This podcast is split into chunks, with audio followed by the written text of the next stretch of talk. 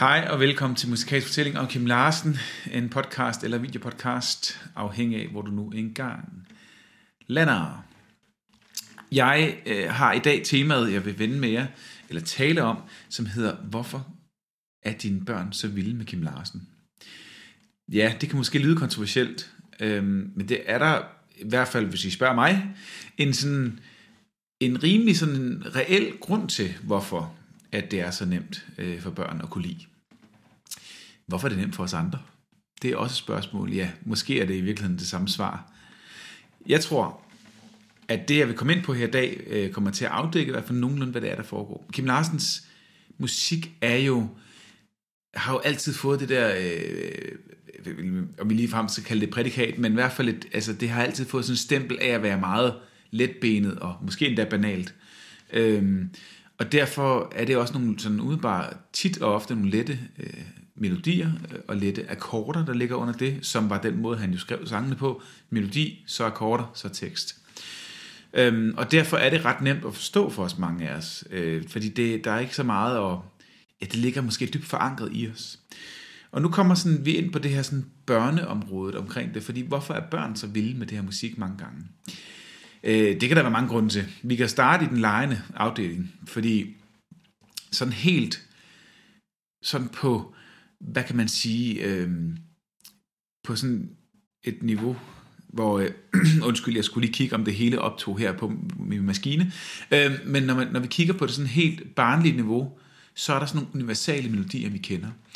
Øhm, og et, et, et pragt eksempel på det, det er jo den der na na na na na na na na na na na du kan ikke fange mig, som er sådan en helt banal, og i virkeligheden også der, hvor Aqua, som eksempel her, hvis I kan huske den, der hedder Barbie Girl. Na na na na na, na na na na na na. Ja, og det behøver jeg ikke synge mere af. Men, men det er også utroligt forståeligt, fordi det er sådan en drillende øh, ting, som ligger universalt, og derfor blev det også et kæmpe globalt hit. Kim Larsens musik indeholder meget ofte elementer af det her, i de der melodiske opbygninger. Øhm, og, og det gør på en eller anden måde, at, at det tror jeg ikke, han på den måde har sådan lagt sig i skeen for at gøre, øh, men, men det har været naturligt for ham. Han havde, har det der lejende element i sin musik på en eller anden måde, som er meget sådan let tilgængelig på en eller anden måde, let spiselig. Og så er der jo det her med melodier. Og jeg kan ikke sige det, og jeg kommer til at sige det mange gange, tror jeg. Øhm, nok gange kan jeg ikke sige det, men det er de her melodier, som Kim Larsen han lavede, var så ofte så stærke og forståelige. Øh, og det er en ting. En anden ting er det sådan rent teoretiske bag det. Og det er også derfor, jeg sidder med en guitar. Det er ikke fordi, jeg egentlig ikke vil spille for jer. Det kommer jeg nok også til at gøre løbende. Men øh, det der er ved det her, det er, at melodierne blev skrevet meget ud fra, du har sådan en, sådan helt, hvis vi tager lige på sådan lav, lavpraktisk teknisk niveau, så har du akkorder, som indeholder typisk tre toner. Faktisk skal man kun bruge to for at være helt sikker på, at det hedder en, en akkord, kan man sige. Men tre, tre klange, sådan, hvis man kender til klaver, så kan man lave de der med et mellemrum mellem de hvide, så har man egentlig en treklang. La da da, eller la da da. Så har man en dur, det var den første, og den anden er en mol. Jeg kan også øh, illustrere det her på gitaren, at vi har en dur, der lyder sådan her eller en mol. Og man vil kunne høre her, at, at duren er jo meget mere glad en mål, som er mere mørk og dyster og mystisk. Kim Larsens sange var faktisk ret tit i melodierne. Der er i hvert fald mange gode eksempler at finde, øh, bygget op omkring det, der hedder tertsen. Og tertsen er den tone, som er den, der definerer, om det er en glad eller en mørk akkord øh, eller sur, eller vred, eller ked af det, eller hvad vi skal kalde det.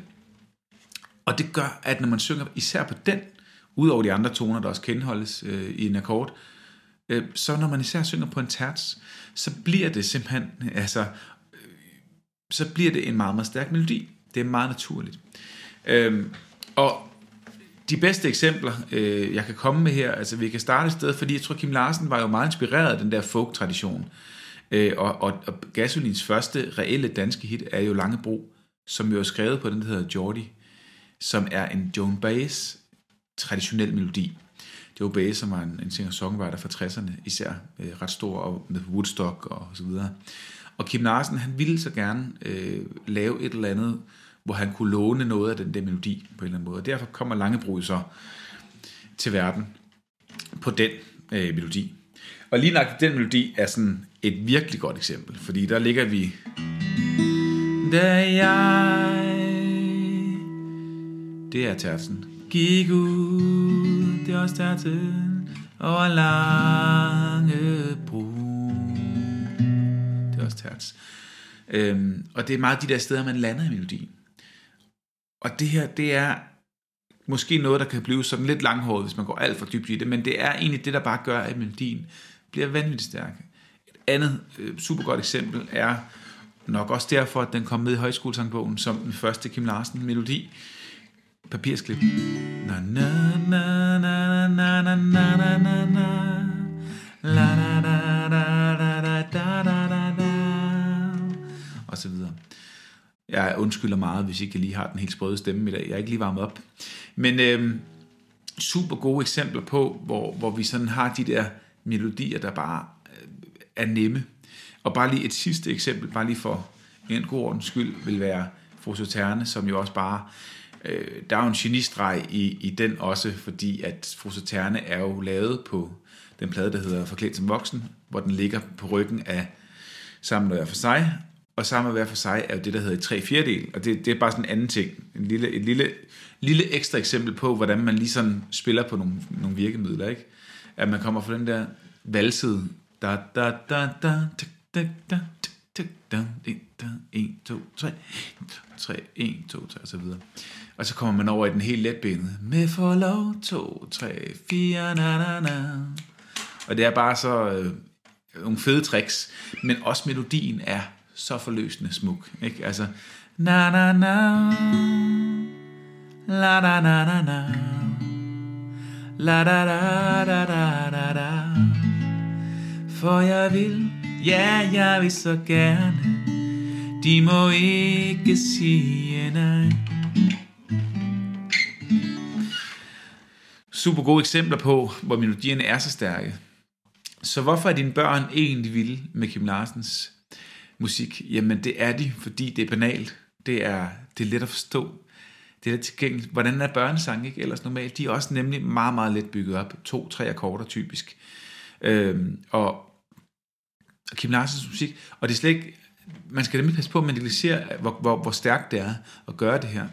Øh, men, men hvor du nogle gange måske har svært ved, jeg har i hvert fald svært ved at forstå musik, øh, som måske ikke er så... Øh, hvis ikke der er så meget melodi i det, så kan det være sværere at, sådan, at, at gå ind i og, sådan, at mærke det på en eller anden måde. Så kan man mærke et beat, et rytme, det er jo også nogle virkemidler. Øh, og det kan så redde noget, hvis man for eksempel hører meget sådan, hvad kan man sige, beat-orienteret musik. Øh, hvis vi tager sådan funk, hvor man, hvor man ligger meget over en akkord og spiller et eller andet sådan noget. Og det ligger meget sådan ensporet. Det kan være fedt, fordi det har et beat, det har sådan et, en, en fed, øh, ja, et fedt groove hedder det. Øh, men melodien er bare sindssygt vigtig, og det er det, der gør, at en, en sang bliver stærk også. Og når du så oven i det, så skriver en eller anden stærk tekst, så kan det være, at det bliver endnu, endnu vildere. Ikke? Øhm, bare sådan, øh, for lige at rise op igen, ja, altså børnene, den her banale tilgang, det bliver meget nemmere at forstå musikken, Øhm, og så er der de her eksempler, som jeg har givet, som øh, hvis du går hjem og lytter, så kan du også mærke, at der er noget mærkbart i det. Øh, Langebro, eller hvis du går hjem, hvis du sidder derhjemme og lytter, kunne finde på at lytte på de her sange nu. Langebro er et eksempel, øh, Papirsklip er et godt eksempel, Frosoterne er et rigtig godt eksempel, også med virkemidlet fra 3 fjerdedel til 4 fjerdedel, så den sådan får lov til at blive forløst på en eller anden måde, fra det der meget valset, takket, hakket, kan man sige, til det mere frit løbende. Og øhm, Ja, altså, øhm, det er derfor, jeg vil skyde på, at Kim Larsens musik er så nem at forstå, og derfor også, at dine børn er vilde med Kim Larsens musik. Øh, og ved I hvad, vi er sgu alle sammen nogle små børn, og især den her vintertid med sne og sådan noget, så øh, bliver man sgu lidt et barn igen. Og på den måde, så tror jeg egentlig, at vi afslutter det her afslut, fordi det er lige præcis til søndags morgenkaffen her, at I får den her historie om de banale og dejlige sange, som Kim Larsen har skrevet. Livet er langt, lykken er kort Særlig er den, der til give det bort ah. Ah, ah.